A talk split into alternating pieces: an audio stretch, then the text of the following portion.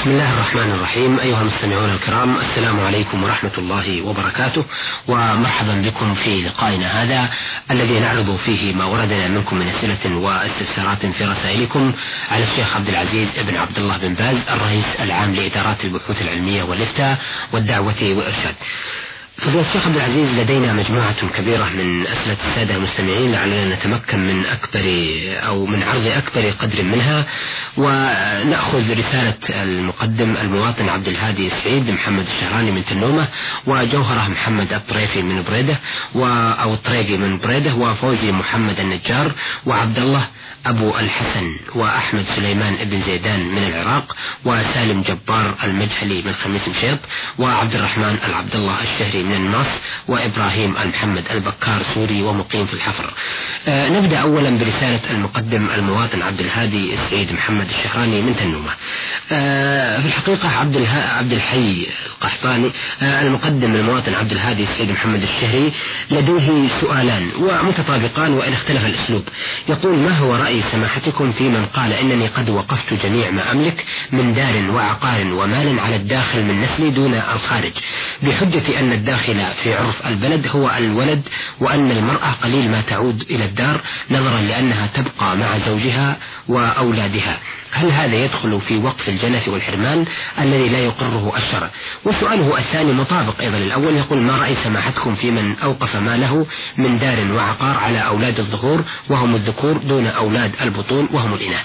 بسم الله الرحمن الرحيم. الحمد لله والصلاة والسلام على رسول الله وعلى آله وأصحابه ومن اهتدى بهدى أما بعد هذه مسألة فيها خلاف بين أهل العلم. منهم من يرى جواز هذا الوقف على الذكور دون الإناث دون أولاد الإناث. إذا وقف على بنيه وبناته ثم على أولاد الذكور دون أولاد البنات. هذا في خلاف بين أهل العلم. منهم من يرى صحته ومنهم من لا يرى صحته وأنه وقف جلف. والحكم بهذا يرجع المحاكم الشرعية. في بلد الوقف تنظر ما ما ترى في هذا وتحكم بما تراه موافقا للشرع المطهر. أما إذا وقف على الذكور دون الإناث قال هذا على بنية دون بنات هذا لا يجوز. هذا وقف محرم بلا شك لأنه ظلم ولا وليس بعدل. والنبي عليه الصلاة والسلام قال اتقوا الله واعدلوا بين أولادكم.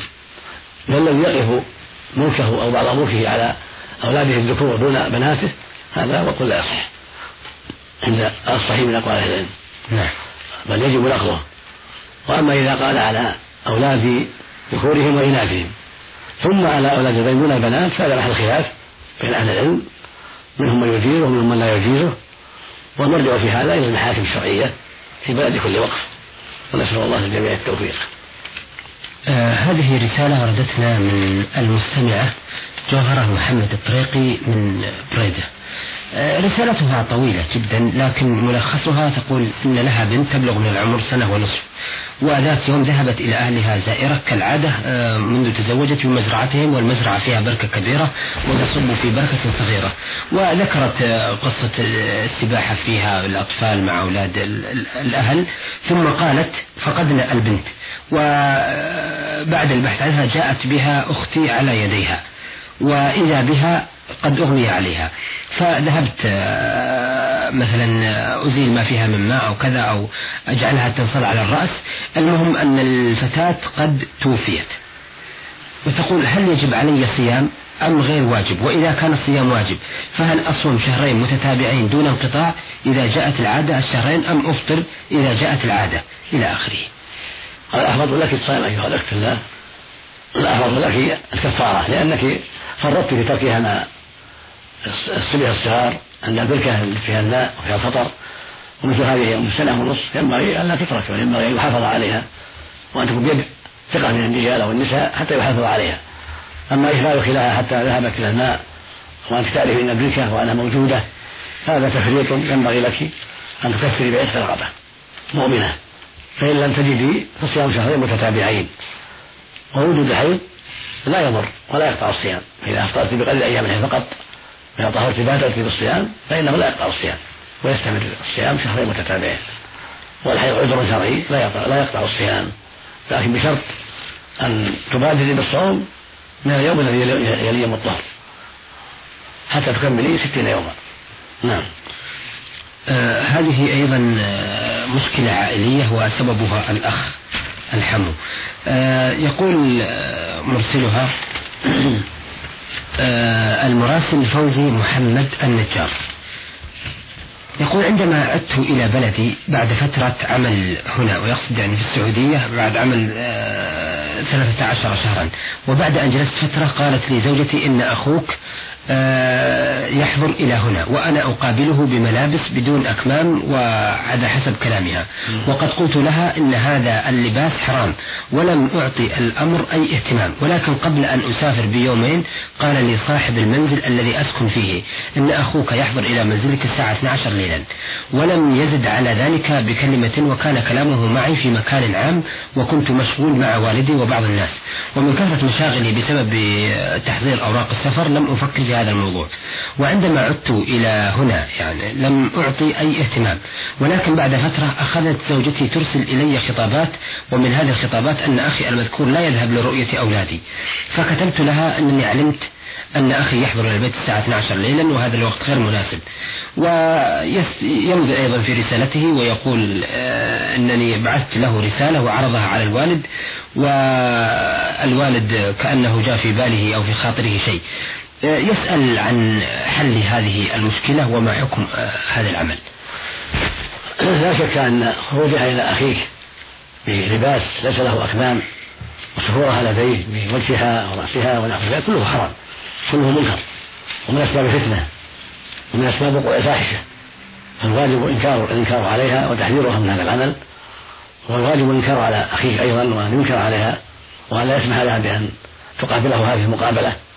لأن المسلم ينكر المنكر ويخاف الله ويرجوه سبحانه وتعالى ولا يرضى في أهله ولا في أهل أخيه ما حرمه الله عز وجل وليس له أن يخلو بها لا في الليل ولا في النهار وليس له أن يجيء إليها في نصف الليل وهي في بيت, في بيت وحدها هذا محل مزيدة ومحل الشر فالواجب منعه من ذلك وإخباره بأن الواجب عليه يأتي إليها في وقت ليس في خلوة بل عند الناس عند أبيه أو أمه ونحو ذلك لا يخلو بها وحدها ابدا لا في الليل ولا في النهار لأن النبي صلى الله عليه وسلم قال لا يخلون رجل امرأة فإن الشيطان ثالثهما. ولأن الخلوة وسيلة إلى وقوع الفاحشة. فالواجب على عليك أيها السائل أن تحرص على منعها من هذه المقابلة السيئة لا مع أخيك ولا مع غيره بل تكون متسترة متحجبه مع جميع الأجانب. لأن أخوك لأن أخاك يكون الاجنبي ليس بمحرم وعليها أن تقابل غير المحارم بالستر والحجاب. وعلى أخيك أن يتقي الله وأن يحذر مقابلتها على حالة سيئة أو المجيء إليها في وقت لا يناسب. لأنه يتهم في هذه الحال بما يحرم الله عز وجل. ولأن تركها على حالها وعدم الإنكار عليها من باب التعاون على الإثم والعدوان. وإذا أمكنك يا أخي إحضارها وأن تكون معك هذا هو الذي ينبغي حتى تسلم من هذه الفتنة. والله المستعان. آه، المستمع عبد الله أبو الحسن آه، بعث لنا بهذه الرسالة. يقول بعض الناس عندنا آه، يدعون الشيخية الطريقة كطريقة النقشبندية والقادرية وغيرها. يجتمعون بالناس في المساجد ويدعونهم إلى التوبة والتوجد. ويقولون ويقول أحدهم أنا مأذون لذلك. فيغمزمون بعض منهم ويتكلمون بألفاظ مهملة مثل ها هي هو ويتكلمون بالغيب. فهل لهذه أو فهل لهذا حقيقة وكرامة أم أن هذه من باب البدع والضلالة؟ نرجو التوفيق في الإجابة. وفقكم الله. هذه الطرق وأشباهها كلها من الطرق البدعية ولا يجوز الموافقة عليها ولا المشاركة فيها لأنها بدع. وقد قال النبي صلى الله عليه وسلم من أحدث في أمرنا هذا ما ليس منه رد وقال عليه الصلاة والسلام من عمل عمل ليس عليه امرأة فهو رد وليس هذا من سنة النبي صلى الله عليه وسلم الاجتماع على هو هو هو أو على كلام ليس بظاهر وليس بمعلوم. وعلى وإذا كان فيه دعوة علم الغيب صار صار هذا أعظم نكارة وأخبث عملا. بل هذا هو الشرك لأن دعوة علم الغيب منكر وكفر. علم الغيب لا يعلمه إلا الله سبحانه وتعالى. والحاصل أن الطرق الصوفية النقشبندية والقادرية والشيخية هذه وأشباهها. كلها طرق مبتدعة. لا يجوز لا يجوز منها إلا ما وافق الشرع المطهر فالواجب تجنبها وعدم الاشتراك فيها وأن لا تفعل إلا الشيء المعروف الذي جاء به النبي صلى الله عليه وسلم كذكر الله وحدك. أو مع كل يذكر الله فيما بينه وبين نفسه. أما ذكر الله الجماعي على طريقة الصوفية أو هو هو هو أو الله الله الله الله أو ما أشبه ذلك أو الإتيان بدعوات منكرة ليس ليس لها أصل بل فيها ما يدل على دعوى علم الغيب أو فيها ما يدعو إلى منكر أو فيها ما يدل على تعظيم المخلوق تعظيما لا يليق به. بل لا يليق إلا بالله كل هذا لا يجوز. فهذه الطرق يجب الحذر منها ويجب تمييزها ولا يقر منها إلا ما وفق الشرع المطهر وما خالف ذلك نهى عنه وينكر. والله المستعان. نعم, نعم. آه، أحمد سلمان زيدان من الجمهورية العراقية من بغداد آه، بعث بهذا السؤال. يقول آه، ما حكم تارك الصلاة لمدة سنتين؟ ثم العودة إلى الصلاة دون انقطاع وكيف يعوض هاتين السنتين التي لم يصليهما؟ إذا ترك المسلم الصلاة سنة أو أكثر أو أقل ثم تاب الله عليه فإن التوبة تجب ما قبلها. وليس عليه أن يعيد ما ترك بل عليه التوبة إلى الله والصدق في ذلك بالندم. على ما مضى من عمله والعزم أن لا يعود. ثم الاستكثار من العمل الصالح بذكر الله واستغفاره والتطوع بالصلوات وغيرها من الصدقات والصيام ونحو ذلك يكفي هذا. لأن الله قال جل وعلا في كتابه العظيم لما ذكر المشرك وقاتل بغير حق وقاتل بغير حق والزاني قال بعد ذلك إلا من تاب وآمن وعمل عملا صالحا. فأولئك يبدل الله سيئات حسنات. وقال سبحانه وإني لغفار لمن تاب وآمن وعمل صالحا ثم اهتدى. وقال النبي صلى الله عليه وسلم التوبة تجب ما قبلها. وقال التوبة من الذنب كمن لا ذنب له. فالذي ترك الصلاة ثم هداه الله ورجع إلى دينه وإلى إسلامه فإن توبته صحيحة. إذا كان صادقا نادما عازما لا يعود في ذلك فإن توبته صحيحة. والله سبحانه يمحو بها ذنبه الماضي ويغفره له وليس عليه أن يقضي تلك الصلوات. هذا هو الصواب من أقوال أهل العلم. نعم. آه المرسل سالم جبار المجهلي من خميس مشيط بعث بهذه الرسالة يقول فيها هل يجوز للرجل أن يتزوج آه بمهر ابنته إن كان غنيا أو فقيرا؟ لا حرج عليه لأن الولد من كسبه. وقد قال النبي صلى الله عليه وسلم إن أطيب ما أخذتم من كسبكم وإن أولادكم من كسبكم. وقال لآخر قال له يا رسول الله إن أبي ساح مالي قال أنت ومالك لأبيك فلا حرج على الرجل أن يتزوج من مال بنته أو من مهر بنته لا حرج عليه في ذلك. إذا كانت بنته غير محتاجة لهذا الشيء. أما إذا احتاجت فإنه يبدأ بها يعطيها حاجتها لزوجها من ما مما يتجمل به النساء يعطيها حاجتها من مهرها والباقي لا بأس أن يأخذه وإن سمحت له بذلك كله وهي رشيدة فلا بأس بذلك. لكن إذا كان غير رشيدة أو لم تسمح فإنه يعطيها حاجتها ولا يأخذ ما يضرها والفاضل لا بأس أن يأخذه. نعم. آه، يقول أيضا إذا مر عدد كبير من الرجال على رجل واحد وسلم واحد من هؤلاء الرجال على هذا الشخص الواحد هل يكفي عن الباقين؟ عن الباقين. كما روي عنه صلى الله عليه وسلم قال يجزي عن الجماعة. إذا مروا ويسلم أحدهم ويجزي عن الجماعة يرد أحدهم فإذا سلم بعضهم على هذا الواحد أجزأ ويسلموا جميعا كان أفضل وأفضل. نعم.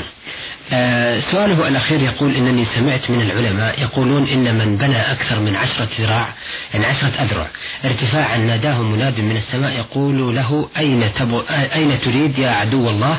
وكتب ضعيف في الإيمان وكلف يوم القيامة بهذا البناء يحمله على عنقه. والسلام عليكم. هذا كلام لا أصل له. وليس بحديث النبي صلى الله عليه وسلم.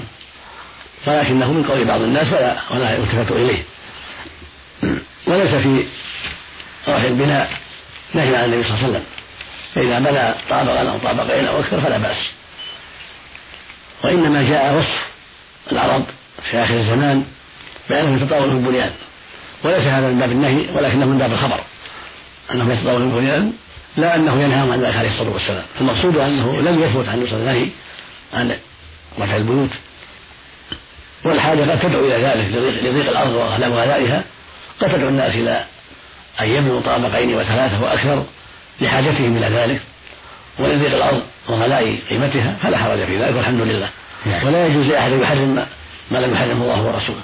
آه من الناس بعث إلينا المستمع عبد الرحمن العبد الله الشهري بهذه الورقة في هذا السؤال.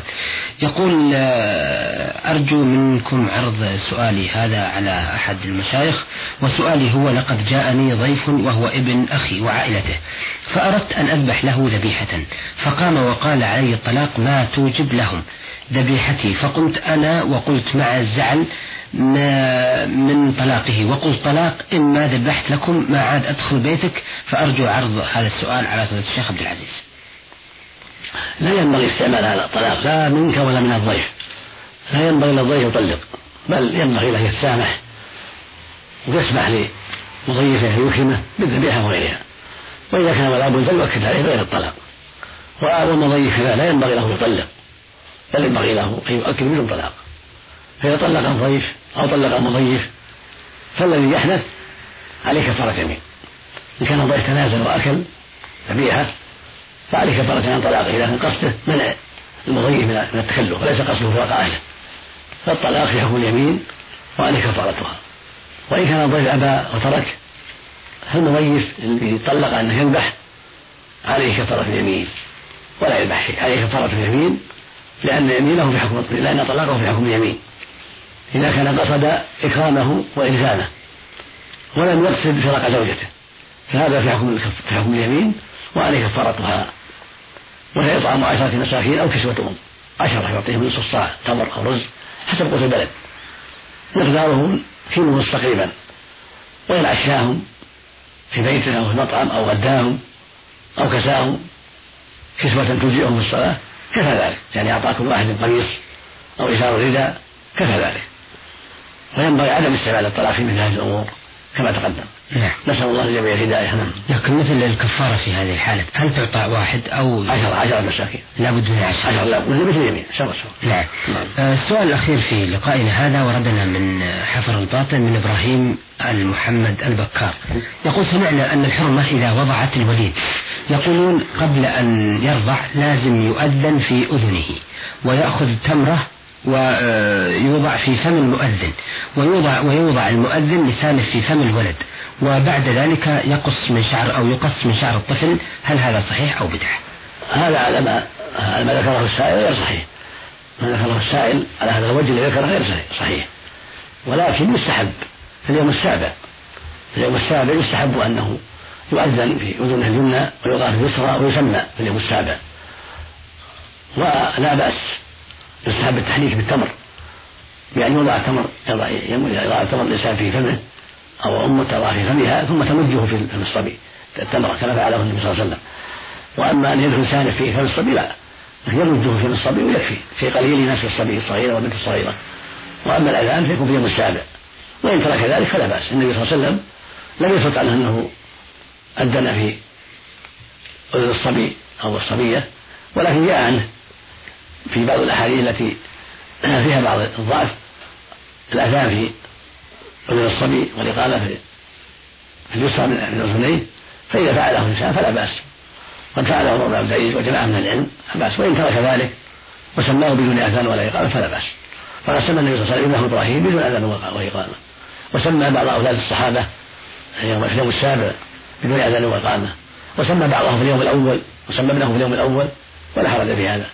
لا بأس يسمى في اليوم الأول أو في اليوم السابع ولا بأس يؤذن في أذن اليمنى ويقال في اليسرى لا حرج في ذلك. والسنة أن يسمى في اليوم الأول أو في اليوم السابع. نعم. هذا السنة. أما العقيقة فيكون في اليوم السابع يعقل في شاتين إن كان ذكرا أو بشاة واحدة إن كان أنثى في اليوم السابع. إن شاء ذبحها وأكلها وأهل بيته هو أهل بيته ونحو ذلك. وإن شاء وزعها بين الجيران والفقراء. وإن شاء أكل بعضها وفرق بعضها كله واسع بحمد الله. نعم. وهكذا يحلق الصبي. شعرة. هم بقصد يحلق رأس الصبي الذكر. هذا هو السنة. لقول النبي صلى الله عليه وسلم كل غلام مرتهن بعقيقة بعقيقته تذبح عنه يوم سابعه ويحلق ويسمى. هكذا جاء الحديث عن النبي صلى الله عليه وسلم وهو حديث لا بأس به. جيد. نعم. لكن بالنسبة للأذان هل يكون في بعد الولادة مباشرة أو في اليوم السابع؟ أو أما في اليوم الأول ولا اليوم السابع؟ واسع شكرا أثابكم الله. أيها المستمعون الكرام إلى هنا نأتي إلى نهاية لقائنا هذا الذي عرضنا فيه رسائل السادة عبد الهادي السيد محمد الشهري من تنومة وجوهرة محمد الطريقي من بريدة وفوزي محمد النجار وعبد الله أبو الحسن وأحمد سلمان زيدان من العراق بغداد وسالم جبار المجحلي من خميس مشيط وعبد الرحمن العبد الله الشهري من النماص وإبراهيم المحمد البكار سوري ومقيم في الحفر. عرضنا الأسئلة والاستفسارات التي وردت في رسائلهم على فضيلة الشيخ عبد العزيز بن عبد الله بن باز الرئيس العام لإدارات البحوث العلمية والإفتاء والدعوة والإرشاد. شكرا لفضيلة الشيخ عبد العزيز وشكرا لكم أيها السادة وإلى أن نلتقي بحضراتكم. نستودعكم الله وتحية لكم من الزميل مشعل المطرفي.